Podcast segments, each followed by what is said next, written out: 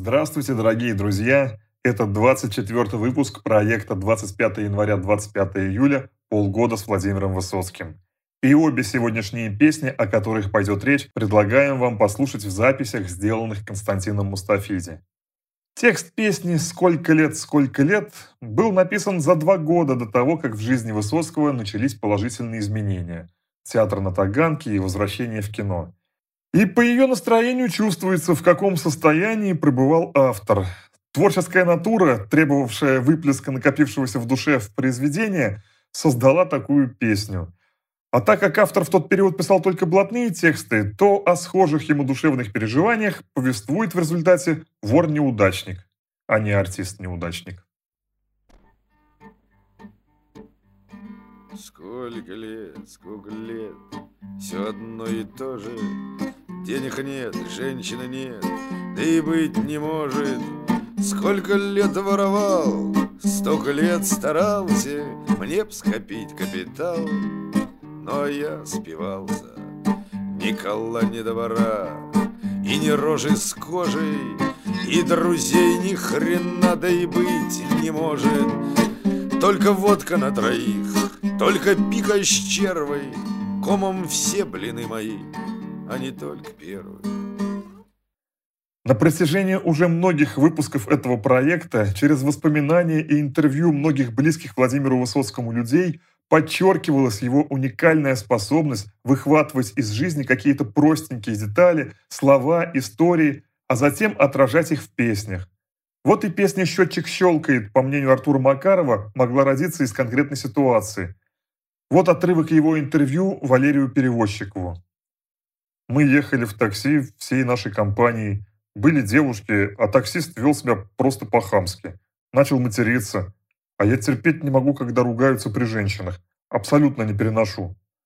У нас странно устроены люди. В Одессе в троллейбусе я выкинул пьяного, который матерился при всех, а в результате весь троллейбус ополчился на меня. И старушка-еврейка поманила меня пальцем, я наклонился, а она говорит, вот видите, он вам был надо. Так вот, я что-то сказал таксисту, он завелся еще больше. Я ему говорю, ну ничего, ничего, в конце пути все равно придется рассчитаться. Видя даже на фотографиях харизму Артура Макарова и представляя, как он это сказал, можно предположить, как эффектно эта сцена выглядела.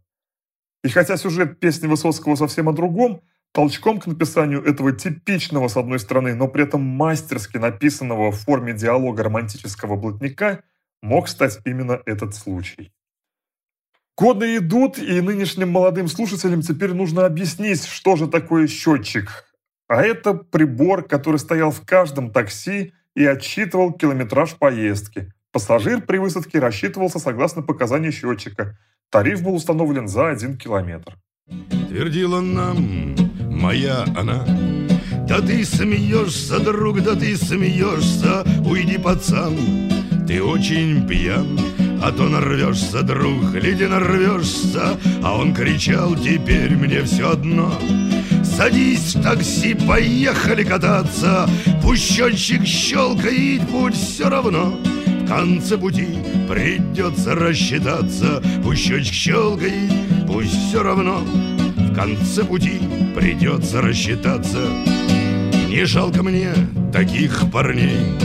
Ты от греха уйди, твержу я снова А он ко мне, а и все о ней а ну ни слова, гад, гляди ни слова Ударила в виски мне кровь с вином.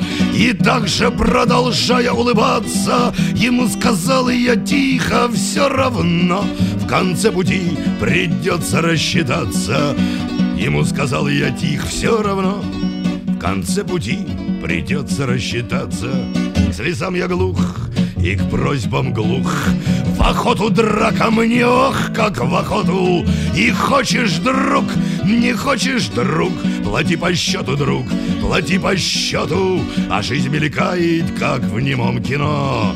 Мне хорошо, мне хочется смеяться, а щечек щелк, да щелк, да щелк, да щелк, да и все равно в конце пути придется рассчитаться, а щечек щелк, да щелк, да и все равно в конце пути придется рассчитаться. Эта песня написана на одном листке с песней трех парней, что позволяет более-менее точно установить дату ее написания – июль 1964 года, когда Высоцкий был в Латвии на съемках фильма «На завтрашней улице», так как именно тогда вдруг появилась возможность музыкального дебюта в кино. Вот отрывок из письма Владимира Семеновича жене Людмиле Абрамовой. Только перед цитированием уточню, чтобы все было понятно, что Эдуардо де Филиппо, чью фамилию вольно переделывает Высоцкий, это очень популярный и значимый итальянский драматург, комедиограф и кинорежиссер. Итак, отрывок из письма. Режиссера зовут Федор Филиппов. Я его зову Федуард да не Филиппа. Он совсем не Филиппа, потому что ничего не может. Но это и хорошо, ребята слушают меня. Придумывают текст, а недавно попросили написать песню, которую Елович, Абдулов и Пешкин должны будут петь в картине.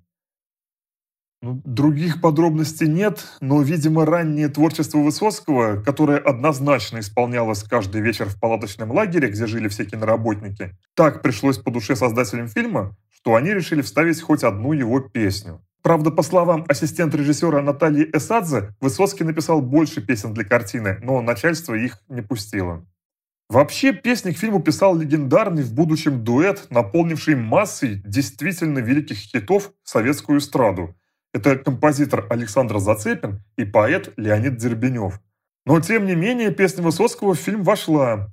Правда, в титрах, как автор песни, его не указали. А так как песня была абсолютно не в его манере, то долгие годы никто и не подозревал, что это его авторство. Да и он сам как-то подзабыл об этом факте в своей биографии и вспоминал это время лишь как работа над очень скучной ролью в заведомо скучном фильме, о чем речь уже шла в одном из предыдущих выпусков нашего проекта. Вообще, путь его песен в авторском исполнении в кино будет тернист и долг. До того момента, как сам Высоцкий впервые споет свою собственную песню в фильме, его песни будут петь другие актеры, он сам будет петь, но чужие песни, и поначалу даже не своим голосом. А начало песенному пути было положено здесь, в фильме «На завтрашней улице». Правда, на музыку Александра Зацепина. Говорят нам, говорят, без всякой лести, что без вас от мы умрем. Да, Когда да, умрем, и мы всегда, и мы всегда, и всюду вместе, везде втроем всегда поем. Без нас нельзя, без нас нельзя, на дне рождения, без нас и свадьба. Не проводит, не бывать, и мы сейчас, И мы сейчас идем веселье, на новоселье подымаем. Мы успеваем. Успеваем еле-еле, и чу у других. На одной неделе, давай выходных. Без нас нельзя, без нас нельзя, На дне рождения. без нас и свадьба, что не бывает. И мы сейчас, Мы сейчас идем веселье. На новоселье подымать. вот так.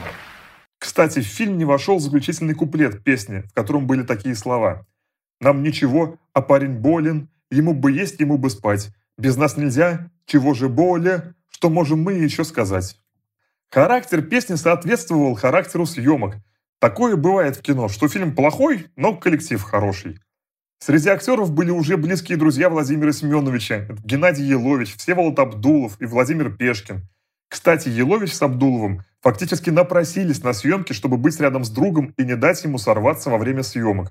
И Высоцкий достойно провел весь съемочный период. Каждый день играли в футбол. Так как среди актеров было много выпускников школы-студии МХАТ, то играли преимущественно кинодеятели против МХАТовцев. Высоцкий играл всегда за вторых. Жили прямо в палатках, причем давали палаткам свои адреса. То есть там были и свои улицы, площади. Например, проход между палатками, ведущий к туалету, назывался у них улицей неизбежности. И там у них образовалось свое правительство даже. Премьер-министром был Елович, Высоцкий – министр обороны, Абдулов – министр тайной полиции. А Савелий Крамаров то ли королем, то ли королевой матерью. Тут воспоминания разнятся. Вообще, по словам Натальи Садзе, жили очень дружно и весело, но самое смешное вечно происходило с Савелием Крамаровым. Высоцкий с ним близкими друзьями не стали, но всегда тепло друг от друга отзывались. Вообще, Все, кто участвовал в этой экспедиции, всегда с любовью вспоминали то лето 1964 года. Ну а на сегодня это все. До завтра и всего вам доброго.